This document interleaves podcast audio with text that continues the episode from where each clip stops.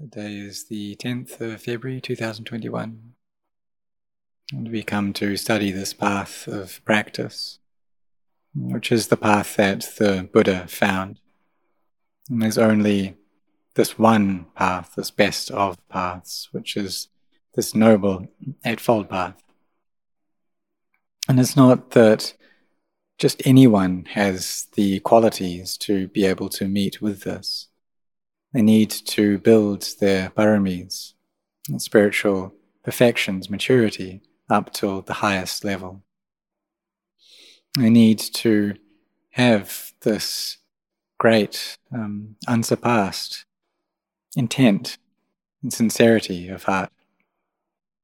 And all the Buddhas needed this um, to make that wish to uh, become a future Buddha. I really needed to have great motivation, have great energy of heart, to have a lot of forbearance in order to raise up all their paramis uh, to a state of completion. And so when they developed this parami of generosity, they gave up everything, sacrificed everything their wife and children, all the wealth, all the money they had and they were willing to give this up for awakening. In each of these paramis, it's really not easy to develop them. Like equanimity, for example, uh, Buddha trained this to the highest level. And in one life, uh, he, even though he was from a very wealthy family, was initially very rich, he gave that all up and went to stay in a charnel ground and he used bones as his pillow. And even though it was really difficult there, um, very torturous to stay there, he still carried on because what he wanted was to train his mind, was to develop this equanimity, to raise up his paramis to this highest of levels. So sometimes for us, um, we feel dejected in the practice, we feel out of energy, we may feel lazy, may not want to do chanting, we may not want to sit or walk in meditation. And in these times, we should recollect the Buddha, that he had such great resolution in his practice. And for us, all we have to do is walk into the orchard and pick a fruit from a tree and eat it, whether it's a mango or lychee or banana. But the Buddha was the, is the owner of this orchard, and he's the one who planted all of these trees and took care of them, attended on them until they flowered and fruited. All, all we have to do is just walk in, pick a fruit, and eat it. It's not difficult. So, for the Buddha to be able to find this noble path, to find awakening, it was something incredibly difficult, very arduous. And then after that, he went to teach the methods of the practice. So for us, we give these a go, we try them out, we try to follow this. And this is what takes us out of suffering. It's just that the defilements that arise in our hearts, they stir us up in confusion. And there are a lot of them that come up. And uh, just we can give an example um, to the present day and age. And uh, it's like there's a high security system in a very developed country. And in order to get into that, you need to have the right code, the right password. And there's also a code to our ignorance as well, to avijja. And the Buddha was able to crack this code. And he taught us the way, the methods to destroying this ignorance. So we walk this path that of developing mindfulness, to have this recollection over our bodies, over the feelings, over our mind, over the Dhamma. And if we train ourselves with effort, then we'll see the drawbacks and the dangers in the cycle of samsara, which really means the drawbacks and the dangers and all the feelings that come up in our hearts. Because we see that this really does bring difficulty to us. They stir up our hearts, they make them all agitated. And we can ask ourselves, why aren't we able to control this? Why aren't we really able to train our minds? That we don't want for them to become all scattered or chaotic. We want for them to be in peace.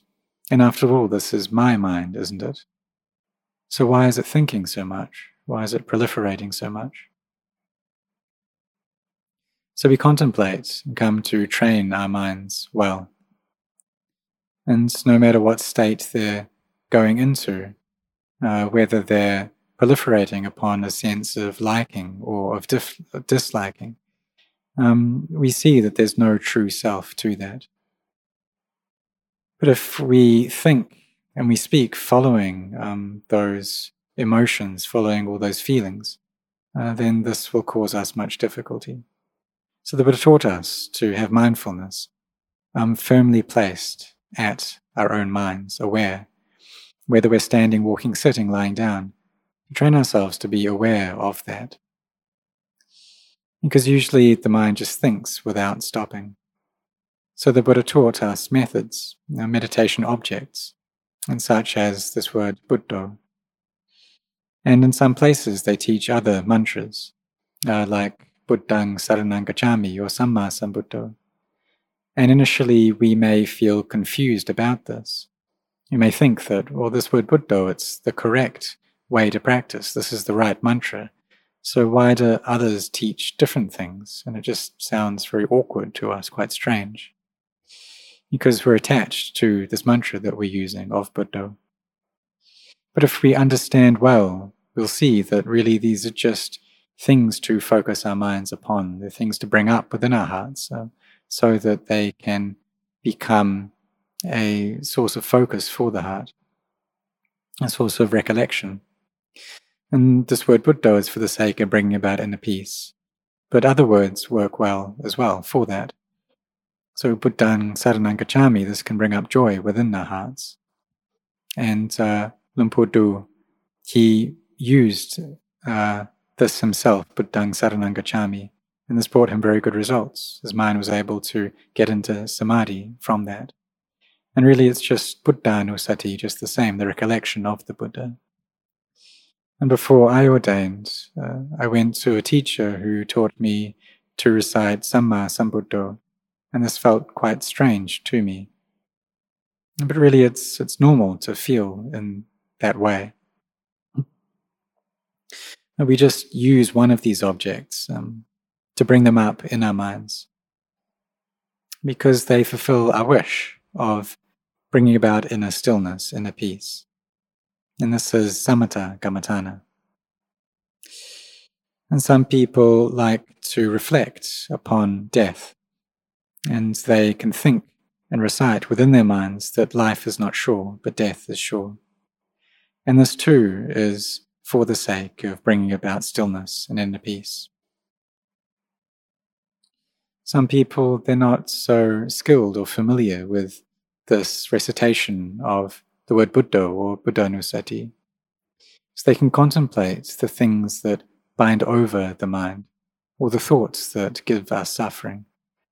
And we don't wish for our hearts to be tied up in this way. And when we're able to free ourselves from this, then there's emptiness we can see all things as being empty.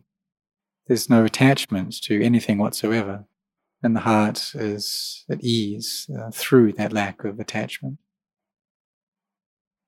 You see that there's no me, there's no other. And this too is a method to bring about inner peace, to bring up joy in the Dhamma.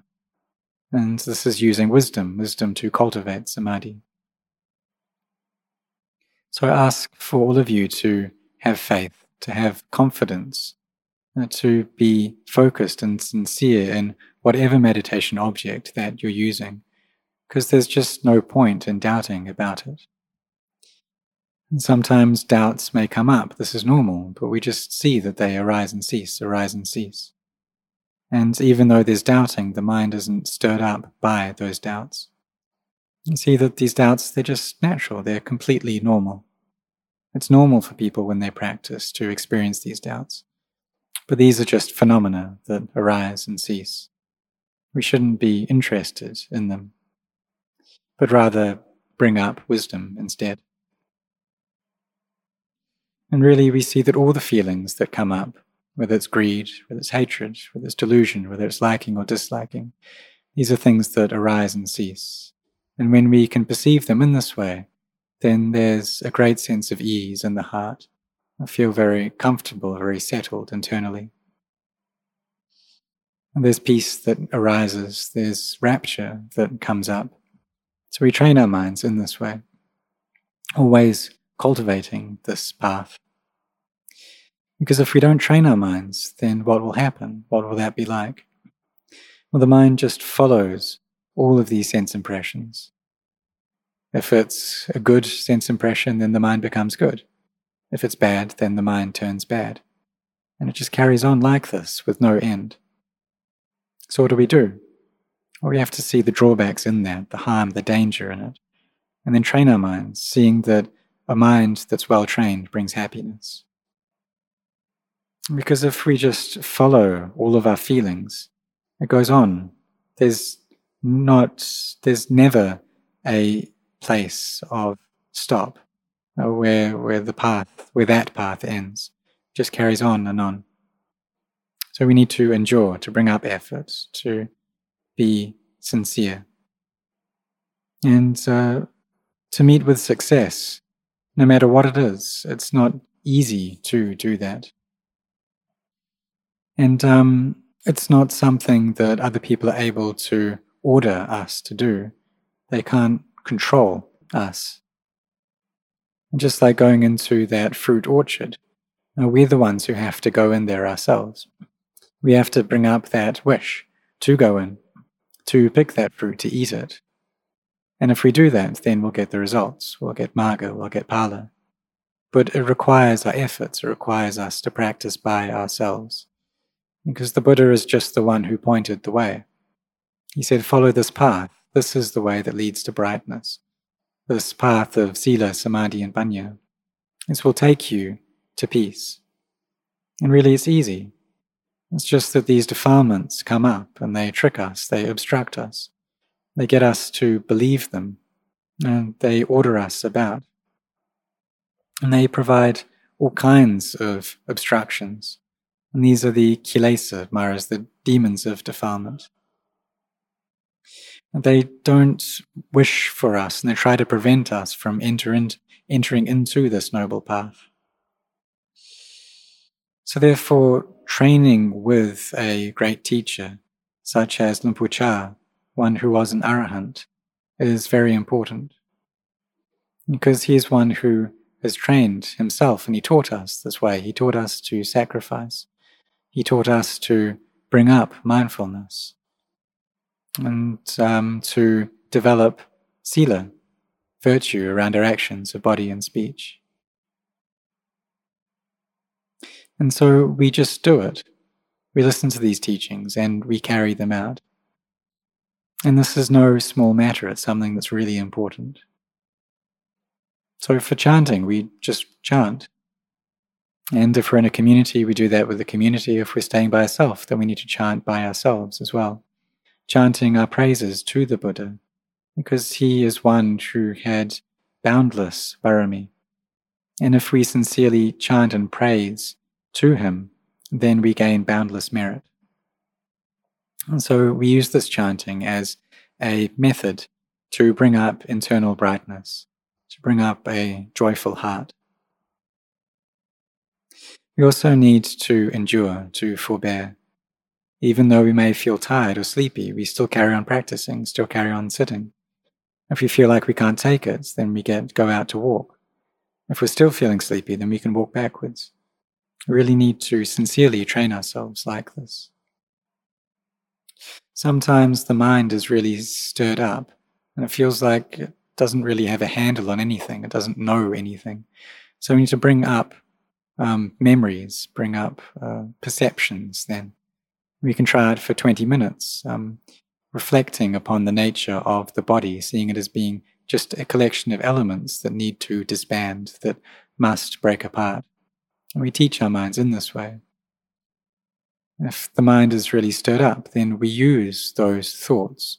We bring them into the bounds of the body.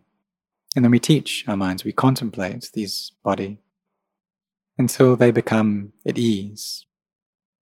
And then from there, we can bring them back to look at the breath and watching the breath as it comes and goes. And the thoughts that go on in the mind become less and less. But sometimes, if there's great amounts of thinking, then if we just sit and try to look at the breath, it's still in a chaotic state.